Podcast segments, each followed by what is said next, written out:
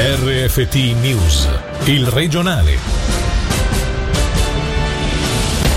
Delitto di Muralto chiesti 19 anni e mezzo di carcere per il 32enne tedesco accusato di aver ucciso una 22enne inglese all'hotel La Palma Olac ad aprile del 2019 per l'accusa. Fu assassinio.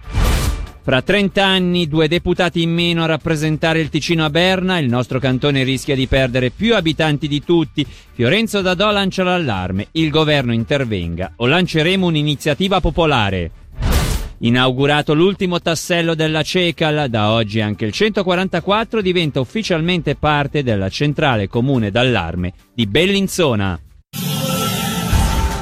Buonasera dalla redazione. 19 anni e mezzo di carcere. Questa è la richiesta di pena per il 32enne tedesco a processo alle assise criminali di Lugano con l'accusa di aver strangolato la notte del 9 aprile 2019 una 22enne inglese all'hotel La Palmo Lac di Muralto. Per il Ministero Pubblico si tratta di assassinio. Sentiamo per i dettagli Fabrizio Coli. Sta mentendo da due anni, non esistono giochi erotici finiti male, ma solo omicidi e assassini. Così la procuratrice pubblica Petra Canonica Alexakis nei confronti del 32enne tedesco comparso per il secondo giorno alla sbarra alla Corte delle Assisi Criminali di Lugano nel processo per la morte di una 22enne inglese avvenuta all'hotel La Palma Olac di Muralto il 9 aprile di due anni fa. La procuratrice pubblica ha sottolineato come l'imputato è solito fuggire dai problemi, in questo caso è scappato dalla realtà, dalle proprie responsabilità, inventando solo menzogne e non mostrando nessun rimorso durante tutta l'inchiesta. L'accusa non crede che l'uomo e la vittima abbiano consumato dei rapporti sessuali quella notte, ma che abbiano solo litigato per soldi e che sia stato questo il motivo per cui la giovane è stata strangolata. L'imputato, sempre secondo l'accusa, avrebbe poi nascosto la carta di credito della donna e sarebbe successivamente rientrato nella stanza d'albergo dove avrebbe inscenato la pratica sessuale. La procuratrice pubblica ha spiegato che non ci sono certezze ma molti punti fermi basati su testimonianze come la lite sentita dai vicini, rilievi e informazioni del medico legale e il disordine nella camera. La bottiglia d'acqua rotta, il cavo del telefono strappato, l'anello che lei avrebbe gettato a terra nel corso della discussione, l'orecchino di lui caduto verosimilmente durante la colluttazione.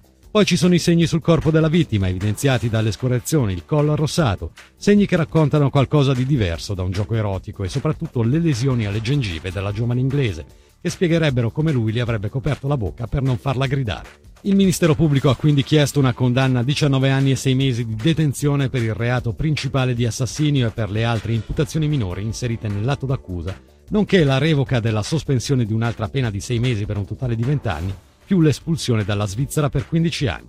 Domani prenderà la parola l'avvocato difensore Yasarrali. Il Canton Ticino fra 30 anni rischia di perdere ben due seggi su otto in Consiglio nazionale è la conclusione a cui è giunto l'osservatorio della vita politica regionale dell'Università di Losanna in base ai dati elaborati dall'Ufficio federale di statistica sull'evoluzione della popolazione svizzera. Il nostro cantone, infatti, è quello che rischia più di tutti di subire importanti conseguenze non solo in termini di rappresentanti ticinesi a Berna, ma anche a causa di un calo della popolazione. A sollevare la problematica ai nostri microfoni è stato pure il presidente del PPD Fiorenzo Dadò che chiede una reazione tempestiva del governo ticinese e che si dice pronto a lanciare un'iniziativa popolare. Il grosso tema della denatalità, del fatto che il cantone perderà abitanti nei prossimi anni, è il problema, è, diciamo, vero di questi decenni, perché ci saranno dei grossi problemi sociali, dei grossi problemi di sfitto, dei grossi problemi di attrattività del cantone anche per i giovani che vanno l'altro a studiare e non tornano più perché a Zurigo o a Berna o a Ginevra trovano dei posti ben remunerati e soprattutto con una possibilità di carriera e quindi anche di benessere per la propria famiglia nettamente superiore. Questi sono, sono dei grossi temi, io l'ho già detto, il PPD se il governo non metterà in piedi in tempi celeri un programma per far fronte a questa problematica saremo disposti anche a lanciare un'iniziativa popolare in questo senso. Inaugurato anche l'ultimo tassello della CECAL. Alla centrale comune d'allarme è stato tenuto a battesimo il 144, il numero di emergenza per le ambulanze, un servizio fisicamente già presente dallo scorso primo aprile nello stabile di via Chicherio a Bellinzona. Così ora sotto lo stesso tetto si trovano tutti i servizi di emergenza del Ticino e parte dell'amministrazione federale delle dogane. Sul significato di questo passo conclusivo sentiamo il dottor Luciano Anselmi, presidente della Federazione Cantonale Ticinese Servizi Autoambulanze. È un significato importante perché permette di avere tutti gli enti di soccorso primario un solo stabile e di coinvolgersi molto più direttamente che tramite una telefonata a distanza. Siamo distanziati da una porta, possiamo parlare, ci conosciamo e questo migliora l'informazione, il modo di trasmetterla e la tempestività degli interventi. Dalla chiamata al 144 alla partenza dei soccorsi passano pochi secondi se non al massimo un minuto. Però se noi pensiamo che alcuni interventi entrano tramite polizia e pompieri, in questo modo non c'è la necessità di chiudere il proprio intervento di polizia e di pompieri, ma si apre la porta, si dice guardate sapete che ci sono dei feriti in questa situazione e viceversa se abbiamo un paziente con un incidente presente sull'autostrada. La stessa cosa con la polizia, bisogna proiettare questo inizio verso il futuro di quello che è la telemedicina, la sorveglianza di pazienti a distanza che permetterà un intervento ancora più mirato di quello che possono essere i soccorsi medici, ma anche i soccorsi tecnici, la possibilità di coinvolgere ancora di più il cittadino per migliorare la qualità di presa a carico in situazioni d'urgenza. I test gratuiti per tutti faciliterebbero l'affluenza in sala, per ora però l'introduzione del Covid Pass, anche per andare al cinema, non sembra aver influito. Più determinanti invece sono le condizioni meteo. È quanto dichiarato ai nostri microfoni dal direttore del Palacinema. Sentiamo proprio Roberto Pomari nell'intervista di Angelo Chiello.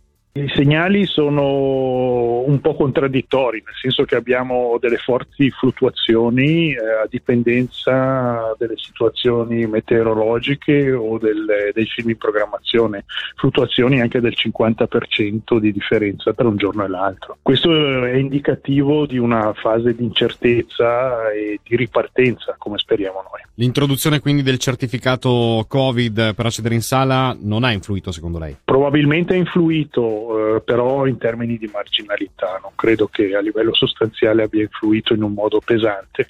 Se non altro questo ci dà la chiarezza di poter proporre al nostro pubblico un'esperienza, non diciamo garantisca, ma quantomeno assicuri le migliori condizioni igienico-sanitarie possibili oggi. Con test gratuiti per tutti dal primo di ottobre cambia, è meglio la situazione? Credo di sì, ci avviciniamo alla stagione fredda, tradizionalmente il periodo più favorevole per la frequentazione dell'offerta delle sale cinematografiche e quindi avere la possibilità per chi non volesse o non potesse essere vaccinato di ricorrere al test gratuito, questo potrebbe facilitare notevolmente una, una, un'affluenza diciamo di pubblico. Voi vi siete organizzati? Sì, abbiamo una stazione di test eh, al, sul retro del Palacinema. Si sta disabituando lo spettatore alla sala cinematografica? Politica? Io per abitudine guardo il bicchiere mezzo pieno, si sta riabituando.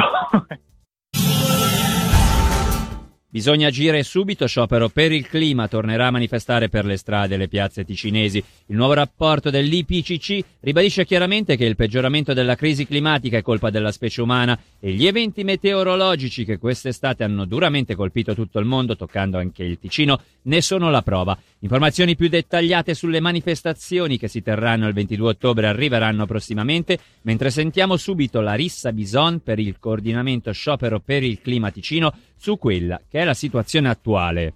La situazione attuale non è per niente buona, nel senso che è appena uscito il nuovo rapporto dell'IPCC, in cui in sintesi gli accordi di Parigi non hanno dato i frutti che speravamo e quindi abbiamo bisogno di nuovo di scendere in piazza perché la crisi climatica è sempre più presente e deve essere trattata come una crisi. Le soluzioni ci sono come il problema della politica è che sembra quasi che abbia paura di fare quelle scelte che potrebbero evitare la crisi climatica, che sono delle scelte che più si aspetta e più dovranno essere radicali e avranno avranno conseguenze drastiche. Alcune scelte positive sono state fatte, il problema è che molte di queste scelte non agiscono abbastanza in fretta. A livello nazionale svizzero è stato scritto un Climate Action Plan in cui sono presenti tantissime proposte che potrebbero essere implementate a livello svizzero ma anche cantonale che vanno dalla riduzione del semplice trasporto da camion a rotaia come anche chiedeva l'iniziativa delle Alpi ma anche tutta un'altra serie di misure sullo spreco alimentare o sull'agricoltura, su tutti quei settori che inquinano parecchio. Il sud globale sarà più colpito dalla crisi climatica perché la situazione non perfetta di adesso peggiorerà ancora di più. Adesso l'Europa sta sperimentando un primo assaggio di quello che potrebbe essere la crisi climatica, ma tutti questi fenomeni estremi meteorologici nel resto del mondo stanno già accadendo ed è per quello che la Svizzera deve porsi come paese modello e proprio portare avanti una politica di come affrontare la crisi climatica nel modo giusto.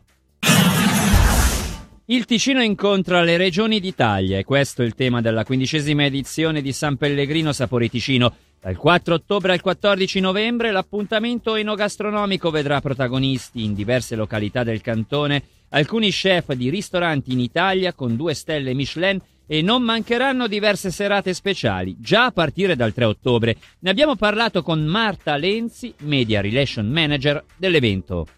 È un'edizione che si collega alle regioni d'Italia, quindi a una delle cucine migliori del mondo. Sapori Ticino ha scelto 10 regioni con degli chef rappresentativi del territorio. Sono tutti chef due stelle Michelin che permetteranno di sviluppare una degustazione fantastica di diversi sapori partendo da nord a sud e tornando indietro. È un viaggio tra i gusti dell'Italia molto vicini a quello che è il concetto di gastronomia mediterranea del Cantone Ticino. I rapporti con l'Italia sappiamo che sono sempre stati importantissimi sia storicamente sia gastronomicamente. Invito ad andare a guardare il sito di San Pellegrino Sapori ticino.ch dove troveranno tutte le informazioni degli chef, come tutte le edizioni, anche quest'anno ci saranno delle cene oltre Gottardo dove verranno portati i grandi nomi della gastronomia ticinese per farli conoscere sempre di più e ci saranno anche delle serate speciali.